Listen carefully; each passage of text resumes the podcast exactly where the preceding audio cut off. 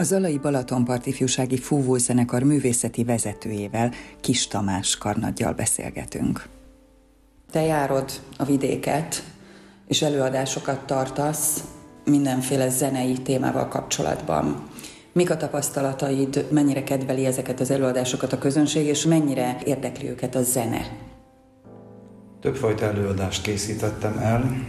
Az első ötletem az volt, hogy gyerekek részére fogok előadást összeállítani, úgy, hogy ehető legyen, értelmezhető legyen, gyerekeknek való legyen.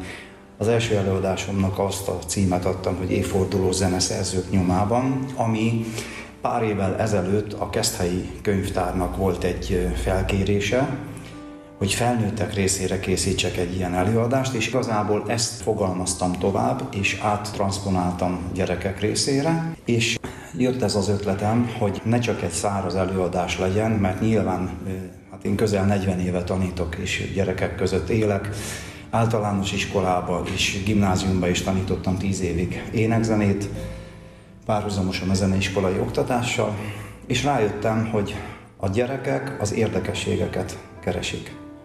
Tehát úgy kell összeállítanom az előadást, hogy ne legyen benne szünet, ne legyen benne unalmas rész. Úgy, ahogy jó magam is szeretek tanítani, pörgök. Előadás közben is pörgetem.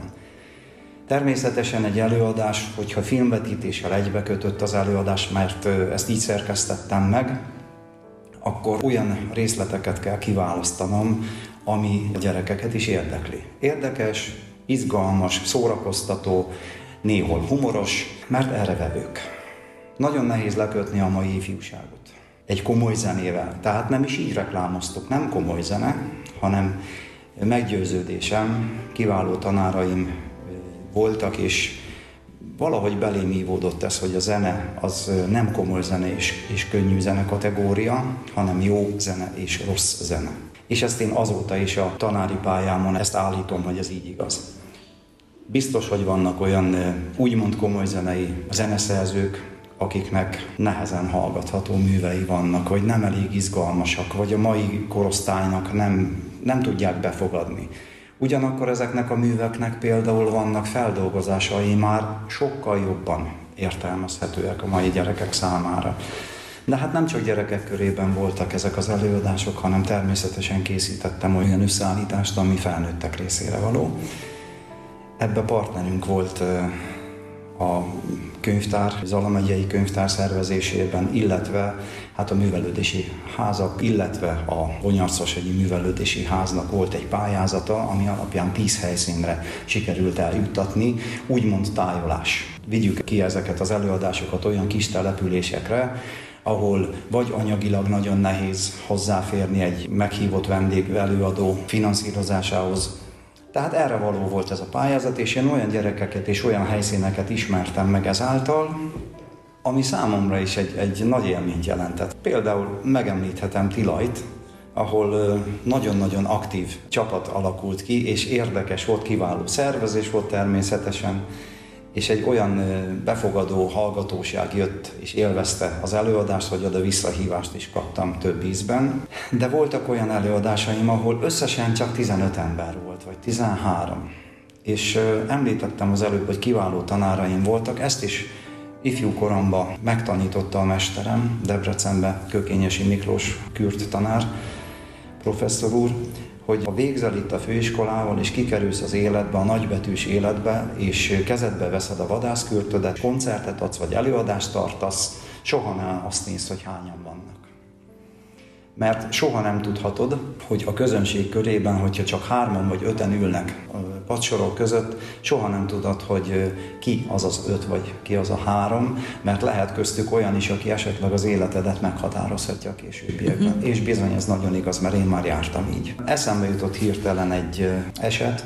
Répfülöpön volt egy előadásom március hónapban, lezajlott, nagy siker volt, örültek neki, elkezdtünk utána beszélgetni a végén, és oda jött egy hölgy. Az előadáson megemlítettem, persze bele szoktam kalkulálni a személyes élményeimet is, ami pályám során előfordult velem, például valahogy szóba került Japán és a rádió gyermekkórus. És én voltam Japánban, a Botka Valéria és Csányi Laci bácsi annó vezette rádió gyermekkórusával és a Békés Csabai Szinfonikus Zenekarral. És én ezt elmeséltem, hogy micsoda élményem volt, azt hiszem, hogy a Kodály módszerről beszéltem éppen, és megemlítettem, hogy nekem szemtől szembe jött japán kollégák, akik éjjeneztek, hogy jaj, de jó, magyarok vagytok, és a Kodály módszer, és meséljetek, és ezt elmondtam.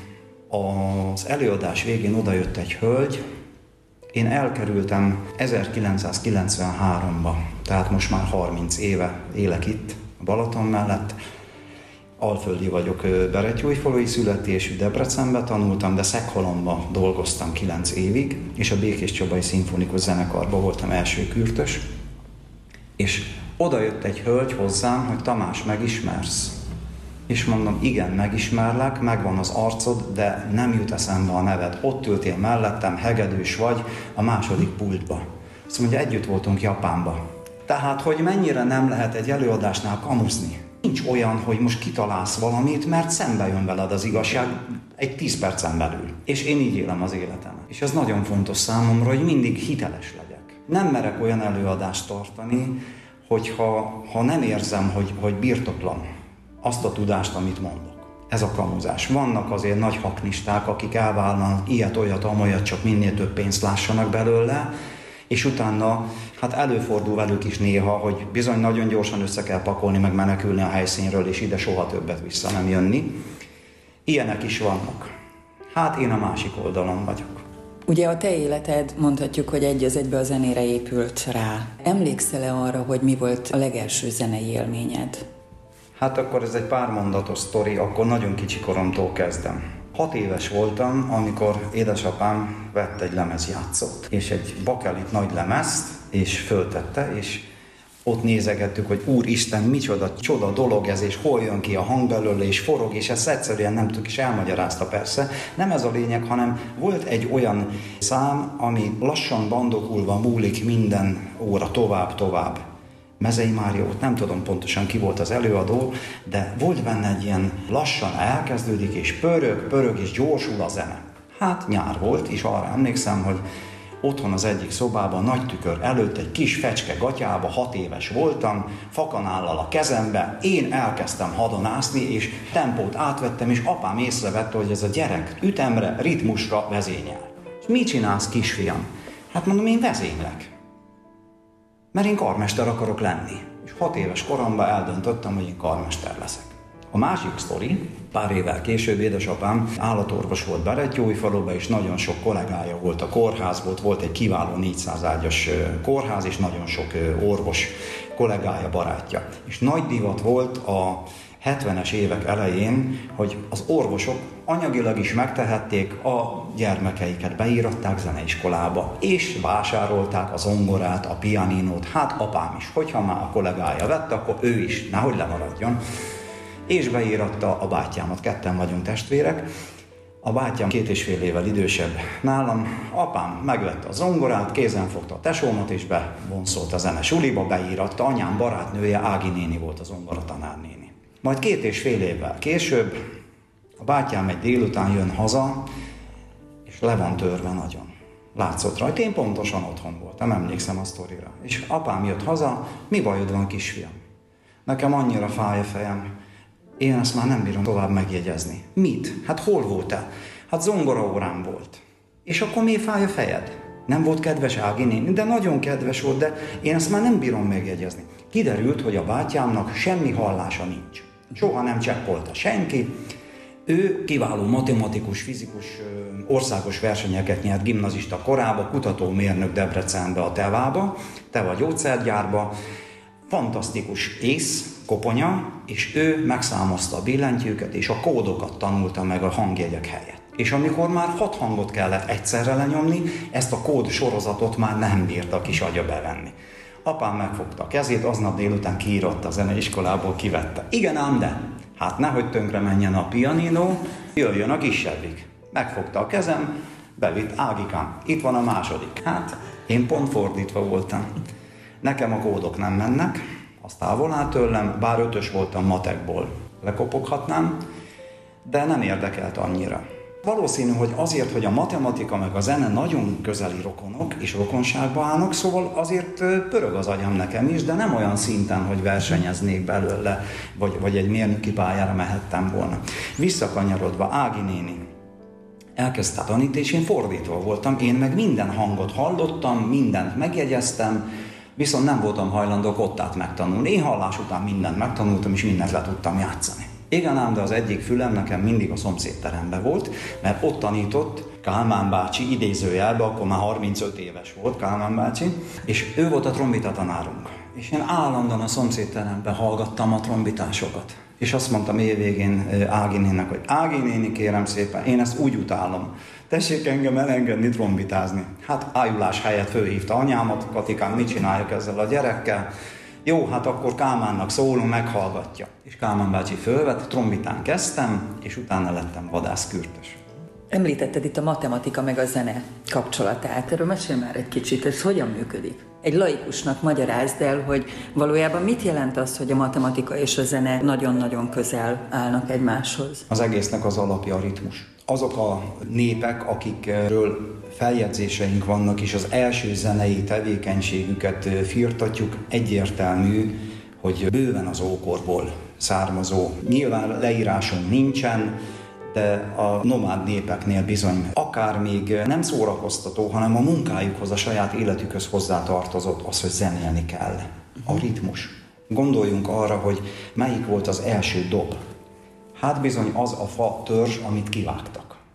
És akkor egy állatbőrt feszítettek tetejére, és tudtak jelezni, hogyha mondjuk egy vadállat támadása volt, vagy a csontokat például összeverték, és bizonyos különböző ritmusokat gyártottak, és ugyanúgy, mint a mai vadászoknál, hogy bizonyos vadászkürt jelek vannak bizonyos állatoknál. Én ebben bőven benne voltam, mert én sokat játszottam, akár Sohollárba is, vadászmiséd, Hubertus vadászmiséjét játszottam, vagy ismerem az összes vadászjelet, hiszen tanítottam is, jó magam is vadászkürtösöket is képeztem.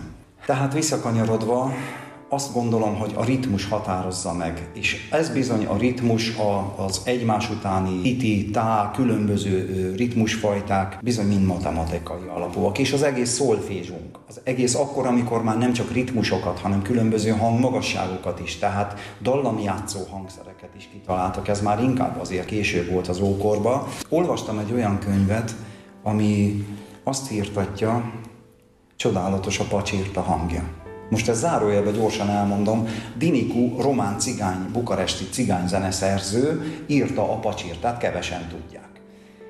De olyan fantasztikusan írta meg, amikor az ember elmegy lakodalomba, valamire való cigány prímás tudja játszani a pacsirtát. Ugye lehet rendelni. Ennek viszont zeneszerzője van, tehát Dinikunak hívják, és fantasztikusan a hegedűre megálmodta ezt a pacsirtát is, és el lehet játszani, utánozni. Na most innen indult az a dolog, én is kutattam, hogy a pacsirta az igazából nem 20. századi madár, de még nem is középkori, hanem még régebbi. És egyáltalán az énekes madarak. És hát bizony a kutatások során a tudósok megállapították, hogy az énekes madarak, de közöttük például a pacsirta, maga a természet szülötte. Tehát létezik a természetben, alapvetően létezik a pentaton dallam. Lekottázták a pacsirtának az énekét, lelassították magnetofon, lekottázták, énekelhetővé tették, és kiderült döbbenetes, a pacsirta pentaton hangsorba énekel. Na most akkor az a kérdés, hogy a pentaton akkor kitalálta ki? Hát nem az ember. Tehát ez egy ős állapot, egyszerűen lehet, hogy azt mondjuk, hogy ahogy bennünket teremtettek, nehéz kitalálni, hogy a pacsirtát is úgy teremtette meg a Jóisten, hogy pentaton dallamokat énekeljen. Tehát utána jöttek a fúvós hangszerek először, az állati csontokat kifúrták, abból alakult a furúja, aztán nem csak csontból, hanem fából is készítettek, majd az ókorban a rómaiaknál, de azt hiszem, hogy még egy picit előbb is, rézből megismerték a rezet, és rájöttek arra, hogy ez egy viszonylag melegítés által képlékenyebb, puha anyag, és ez lehet hajlítani, különböző hosszúságú csöveket lehet csinálni, azokat össze lehet tekerni, úgynevezett sófárokat csináltak. Ez volt a kürtöknek, meg a trombitáknak, meg a fanfár trombitáknak az őse. Hát aztán nagyon-nagyon sokáig a 18. században Németországba Böhm mester jött és megpróbált a furjákra billentyűt szerelni. Most is úgy hívják egyébként a klarinétokat, hogy Böhm típusú klarinétok, de nem csak a fafúvós hangszerekre szerelt billentyűt, hanem a részfúvós hangszerekre is. A részfúvós hangszereknek az eredője az, hogy van a természetben létező úgynevezett felhangrendszer. Ezt úgy kell elképzelni, hogy ha a zongorát látjuk a billentyűket magunk előtt, akkor a bal kéznél a legutolsó billentyű környékén van egy alaphang. Ami alatt ugye a hangok azok úgy szólalnak meg, hogy minden hangnak van egy rezgésszáma. Az emberi fül számára a legalacsonyabb rezgésszáma 16. Ez alatt az emberi fül nem hall. Viszont 20.000 Hz fölött sem hall. Zárójelben mondom, a vadászoknál, a vadászkutyusoknak például azért van az a vadászoknál a pici síp, mert az 20.000 Hz fölött szól, amit a vadak nem hallanak meg, de a kutyák igen. Ez is egy olyan érdekes összefüggés. Tehát a felhangrendszer az úgy, most nem akarom az egészet elmesélni, de oktáv, kvint, kvárt, terc, szekund, kis szekund, stb. És így fölfelé, és egy idő után már annyira sűrűn vannak egymás mellett a hangok, hogy a 17.-18. századi zeneszerzők, még Mozart is, az összes kürtversenye naturkürtre, úgynevezett naturkürt, billentyű nélküli kürtre írták meg, vagy írta meg. Abban az időben nagyon nehezen lehetett eljátszani, mert félhangokat nem lehetett rajta játszani. Úgy hangolták össze a kürtöket a zenekarhoz, hogy a kürtnek voltak ilyen kivehető kis csövei, különböző méretű karikák, úgy hívjuk őket, hogy bógni, és hogyha nagyobb karikát tett be a befúvó csőre, akkor mélyebben szólt a hangszer, ha kisebb karikát, akkor magasabban. A Mozart korában így hangolták a kürtöket, és nagy kérdés, hogyha egy vadászkürtöst meglátunk, akkor mindig már fölvetődik a kérdés, hogy miért van a jobb keze a hangszerbe? Hát egyrészt alapvetően azért, hogy tartsa, a másik funkció pedig az, hogy úgynevezett folytást tud csinálni a vadászkürtös, az egyetlen hangszer, ami erre képes, hogyha behajlítom és elzárom félig a levegőt, akkor megváltozik a hang, és egy fél hanggal lejjebb szól. Hát a Mozart kürtversenyeket a kürtösök azért tudták eljátszani, mert ezt alkalmazták, ezt már kitalálták. Te a fúvós hangszerek szerelmese vagy, én úgy hallom. Ez vajon miért alakult így? Megfogalmaztad valaha magadnak? Tehát min múlik az, hogy az ember melyik hangszert érzi magához közel? Hát szerintem az első benyomás, az nagyon fontos. Erről is majd mondok egy olyan példát, szóval említettem az előbb ezt a bizonyos kiváló tanáromat, a 35 éves Kálmán bácsit, a trombitát a fülembe fújta. Egyrészt nagyon szerettem a tanárbácsit is, és valószínű, hogy a személyes példája inspirált arra, illetve volt egy másik tanárbácsink az általános iskola 3. osztályába, aki bejött az osztályba, és azt mondta nekünk, hogy gyerekek, óriási lehetőség van. Kálmán bácsi trombitát tanít, megbeszéltük, eljön ide hozzátok, bemutatja a hangszert, ki szeretne trombitálni. És a fiú közül a fél osztály föltette a kezét. Ez Berettyóújfaluban, a 3. számú általános iskolában, nem szégyellem, büszke vagyok rá, mert olyan általános iskolánk, 29-en voltunk az osztályban, ebből 4 zeneművészeti főiskola zenetanár lett, 3 karmester, 4 irodalomtanár, 2 rajztanár, 4 testnevelő tanár, 17 pedagógus volt a 29 általános iskolai osztálytársamból. Ez világbajnokság. Még egy ilyen osztály nincs. Tehát nem Pesten kell élni ahhoz, meg nem tudom, hogy hol. Egy kis faluban, az egy kis falu volt annak idején, vagy nagy falu, most már város. Az a lényeg, hogy ki az az ember, aki az első példát megmutatja. Nem csak a fúvósokat szeretem, hanem én az ütősöket is. Megint csak zárójelbe, valószínű, hogy azért, mert volt egy olyan, akkor már gimis voltam, 15 éves.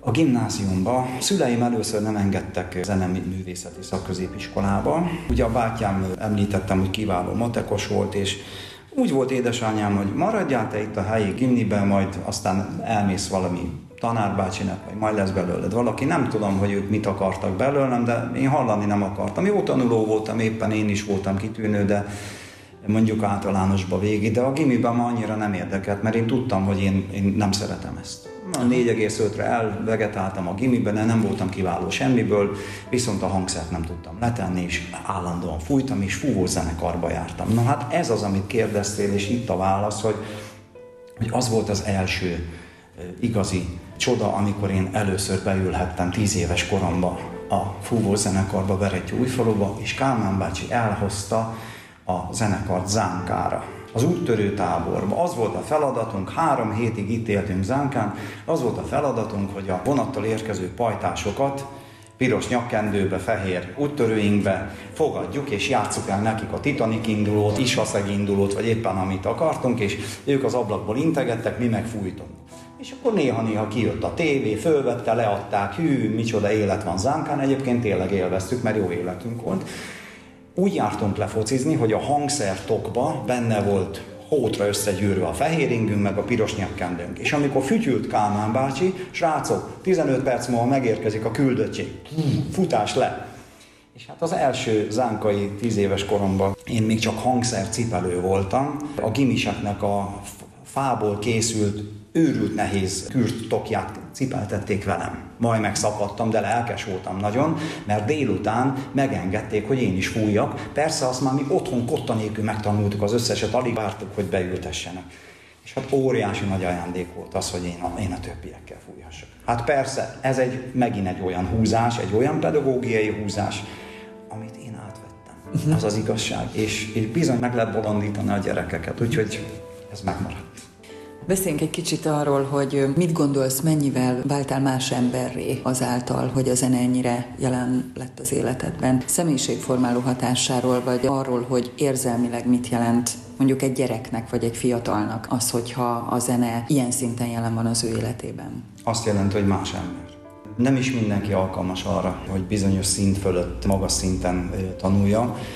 Én azt mondom, hogy egy általános műveltséghez nagyon hozzá tartozik, és hozzá kell, hogy tartozom, és ez a mi feladatunk, zenetanárok feladata, hogy minél több gyerekkel szerettessük meg.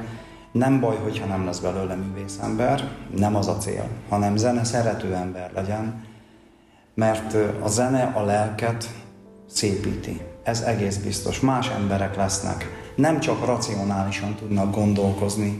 Ez biztos olyasmi lehet, mint aki nagyon mélyen vallásos, hívő ember, és nagyon nehezen tudja elmesélni szavakkal, hogy ő mit érez, de érzi. Nekem is van vallásom. Alapvetően katolikus vagyok, de az én saját vallásom az, hogy én hiszek abban, ami velem történik, és amit én át tudok adni, és visszaigazolást kapok a gyerekek, illetve a szülők által. Tehát más ember lesz, egészen biztos. Van olyan gyermekem, tanítványom, aki nagyon komoly szinten űzi azóta is, a többség, akik fúvózenekarba járnak, és vannak családanyák, családapák, akiket itt kezdtem 30 évvel ezelőtt tanítani, és most már az ő gyermekeiket küldik. És ez is egy olyan visszaigazolás, hogy őnekik sikerült olyan pluszt adni, élményben is, nem csak zenében, ez egy közösségi élmény. Főleg akkor, amikor zenekarról is beszélhetünk, mert hát igazából az egész életemet zenekarosként éltem. Gyerekként is, szimfonikus zenekarba játszottam, színház zenekarba játszottam, Békés Csaba, Szeged, Debrecen, Zalaegerszeg, kamaracsoportokba játszottam, nagyon sok versenyen, nagyon sok nemzetközi versenyen, fúvózenekarba játszottam 10 évig, fúvózenekart vezénylek 40 éve, félvilágot bejártuk. Azok az élmények, nem jutottunk volna el egyszerűen, hogyha nem együtt toljuk a szekeret egy irányba. És ez a csoda, és most vannak olyan, említettem, hogy vannak olyan anyukák, apukák, akik már a gyerkőcöket beíratják zeneiskolában, Tamás bácsinál jó helyen lesznek. Én úgy hívom őket, hogy ők a kisunokáim. Hát most már 15-en, 16-an vannak, akiket várom a továbbiakat is. Persze még egy pár évig szeretném azért csinálni. Fontos, hogy átad a tudásod? Nekem belső késztetés ez. Én minden nap úgy megyek haza, hogy boldog ember vagyok. Beszélgetésünk első része véget ért. Ha tehetik, hallgassák meg a folytatást.